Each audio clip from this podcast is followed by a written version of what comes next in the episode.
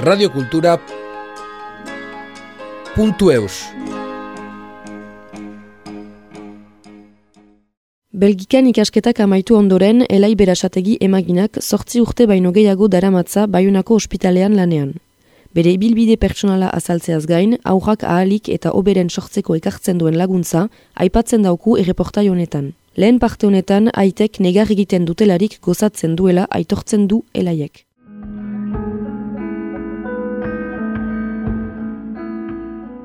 Nik asko maite dut aitak negar egiten dolarik. Askotan nik ere nahi nuke negar egin pixkat, bo ez dut egiten, baina egia emozioaz uh, betetzen nahuela aitako ikustean.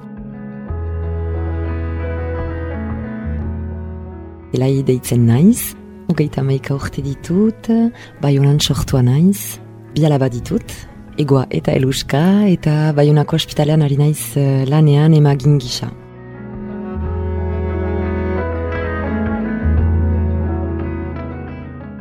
Hori egingarria da, tipidanik nire amarekin ospitalera joaiten ginelarik kusiak, uh, sortu zilelarik edo niniak ikustera.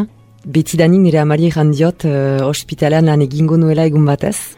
Eta egia e, lizoa eta gero banekiela zer egin segidan. Kolegioan egia erraten nola batzutan pediatra edo erizaina, puerikiltriz, baina gero fite orientatu naiz uh, emagina eskola batetara.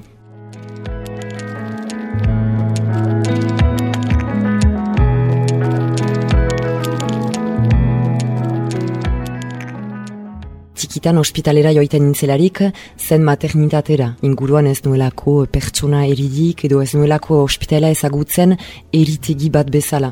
Eta beraz uh, ospitalera joiten ginelarik zen gauza uh, eder baten ikusteko, nini behi baten ikusteko, eta ez dakit mujuen koloreak, ospitalaren usaina, beti maitatu izan ditut, eta beti uh, errandut uh, nire amari hor lan eginen duela, berantago.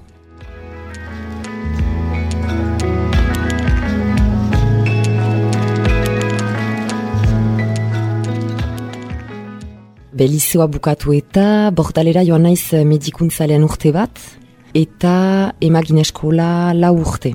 Fe, ala zen, eh, bi mila eta behatzean eh, lizeotik atera naizelarik, orain aldatu da pixkat.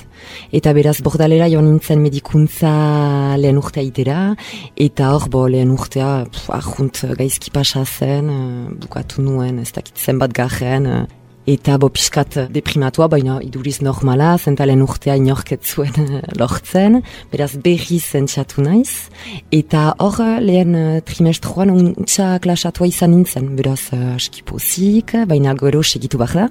Eta bigarren trimestruan bukatu dut uh, ogeita bigarren rekale.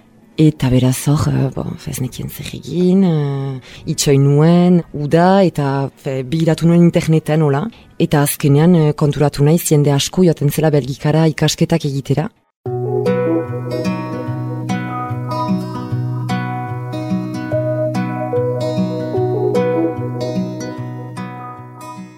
Nire izeba bat emagina zen, eta nire izeba horrek jantzen ez, ez joan belgikara ikasketak egitera, ez zida untxa formatua izanen, eta bo, nik hori egin nahi nuen bakarrik, kristuan motiba nuen, eta banikian lortu nahi nuela. Eta ebe nire amarekin dosiera egin, eta ustailean belgikara joan ginen nire izena matera. Eta hor, be, hartua izan nintzen belgikan liezen ikasketak egiteko. Nire amaren lagun baten semean zen eta kontaktatu nuen eta bora, bingo koloka bat aurkitu nuen eta ala hasi ziren erikasketak liezen la urtez. Emagina eskolan eta kristone eskola izan zen, zinez.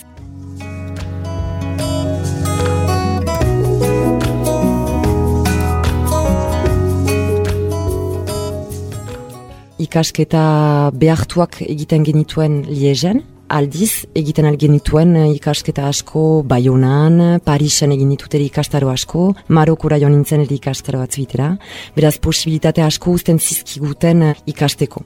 Eta kriston formakuntza izan zen, beraz ikastaro asko egin dituen Bayonan, La Furkaden, Bayonako ospitalean ere, Porroialen Parisen ere, eta ikasturte bukaeran eh, Bayonako ospitaleak deitu ninduen, lana hasteko hor Bayonan ikastaroa untxapastu baitzen.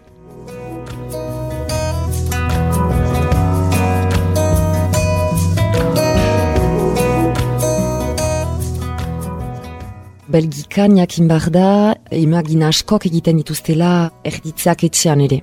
Ospitalean erditzen da asko, baina etxean ere, frantzian baino gehiago. Bo, gero ospitalean kasik berdin lan egiten dute emaginek. Egia da, frantzian irresponsabilitate askoz gehiago dutela belgikan baino, hause hor. Zenta frantzian, eta hemen euskal egian, emaginak dira edizaina eta medikoaren artean. Estatu edo egoera berezia dugu, ez gira medikoak, eta ez gira ere erizainak, beraz bien artean gira. Horrek janai du, dena ongi pasatzen bat bada, fiziologia balin bada, be guk erabakitzen dugula gure lana ez dugula neor uh, gure gainetik. Ez eta medikurik ere. Aldiz medikoak hor dira, patologia balin bada eta gauzak ez balin badira ongi pasatzen.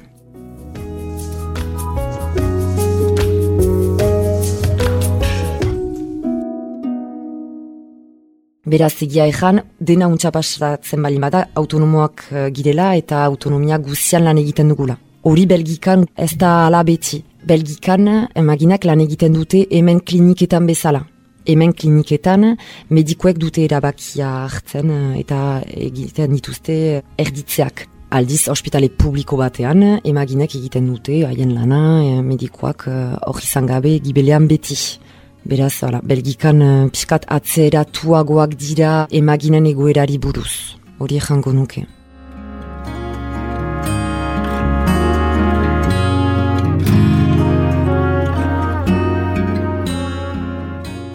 Marokon, Marokon uh, izan nintzen esan. Mohamed Sei uh, ospitalean, dira uste dut uh, amairu mila erditze urtean. Bo, bai honan uh, gira bi mila talau erditze uh, urtean piskat uh, ideia bat ukaiteko, beraz Marokon lantegi bat zen. Etzen egoerarik ere lantegi bat zen, ninitegi bat.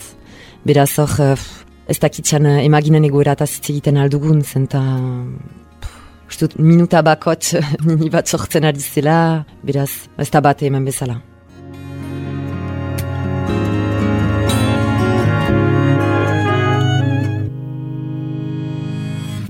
Emaginak dira emaztearen uh, laguntzaile bak, bere bizi osoan, ez bakarrik aurdunaldi denboran, emaginak uh, ikusten alditu emazte gazteak, ginekologia kontsulta batean adibidez, emagin batek ikusten alditu emazteak uh, aurdun direlarik, ikusten alditu emazteak ere berantago menopausa dutelarik, eta errango nuke dela emaztearen laguntzaile bat pixkat. Bai.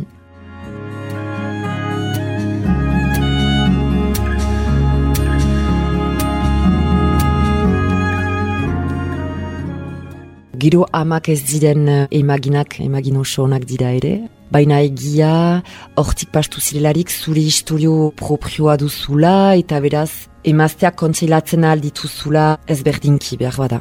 Be, badakizula kontrakzioak zer diren, beraz, ardun aldi denboran eta erditze denboran uh, aholkatzen aldituzula, zuri aholkatu zaituzten bezala, adibidez. Bai, ardun aldiaren zat berezikien ustez uh, zure historio proprioak laguntzal zaituela beste emazteak aulkatzen. Behar bada. Gero konsultetan, bo emaztea izatea ere uh, asko da, beraz ama izaitea ez da dena. Baina bai, erdi aldian zat bai ne ustez ongi da ama izaitea jadanik.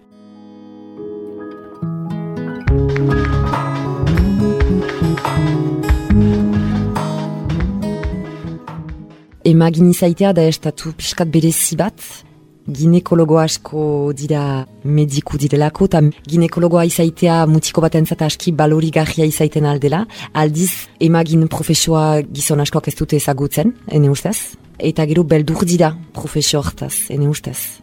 Askok erraiten dutelako emazte mundu bat dela oraindik, alta aldatzen alda eta ene ustez uh, tokia bada gizonentzat ere, eta untxalitzateke.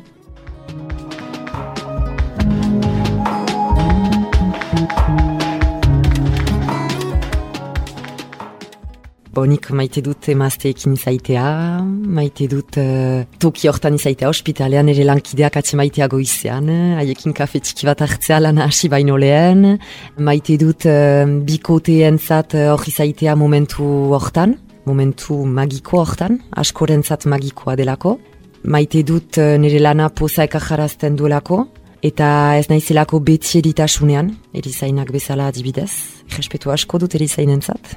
Gu ez gira eritasunean, gu gira euneko laro gehiean eh, ongi pasatzen diren eh, momentuetan hor girelako. Beraz hori asko maite dut, maite dut aholkatzea, maite dut uh, jendeekin izaitea. Eta hori izaitea momentu horietan bai, ejango nuke.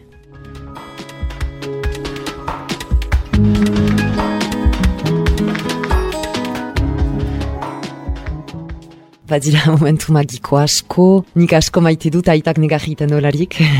Askotan nik ere nahi nuke negar egin pixkat, bo ez dut egiten, baina egia emozioaz uh, betetzen nauela aitakola ikustean. Maite ditut autoan gertatzen diren, uh, erditzeak, edo bainik maite dut aitak emozioaz betetzen direlarik.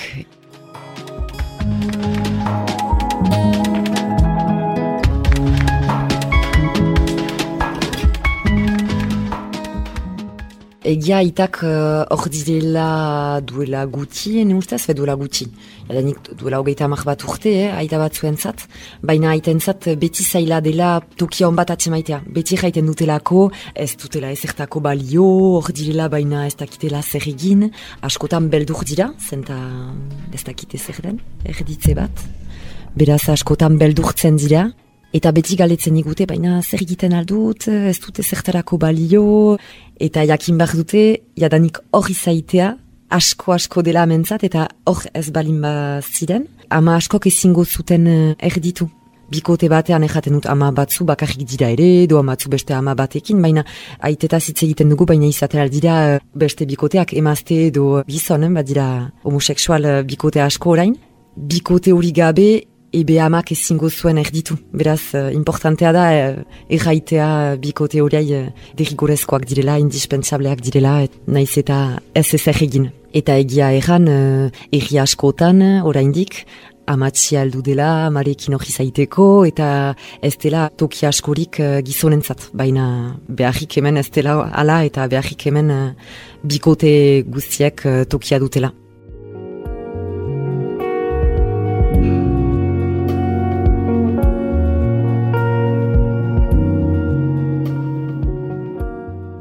Ni duela sortzi urte hasi naiz gutxi gora bera beraz aski gazte naiz uh, nire lanean oraindik. Gauza asko aldatu dira ASAS-eko rekomandazioetan bai hau bai seur, horrek janai du erditze lanean gerozta gutxiago interbenitzen dugula.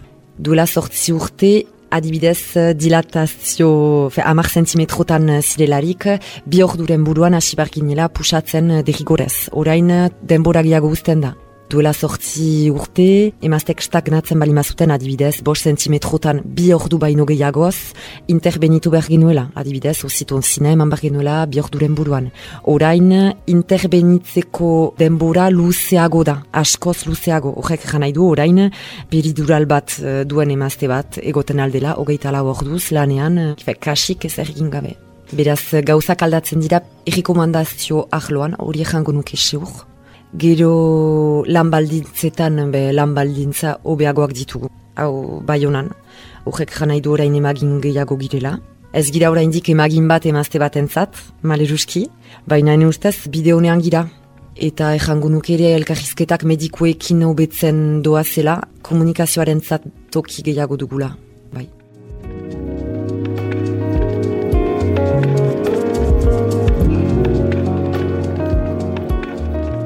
Radio Cultura.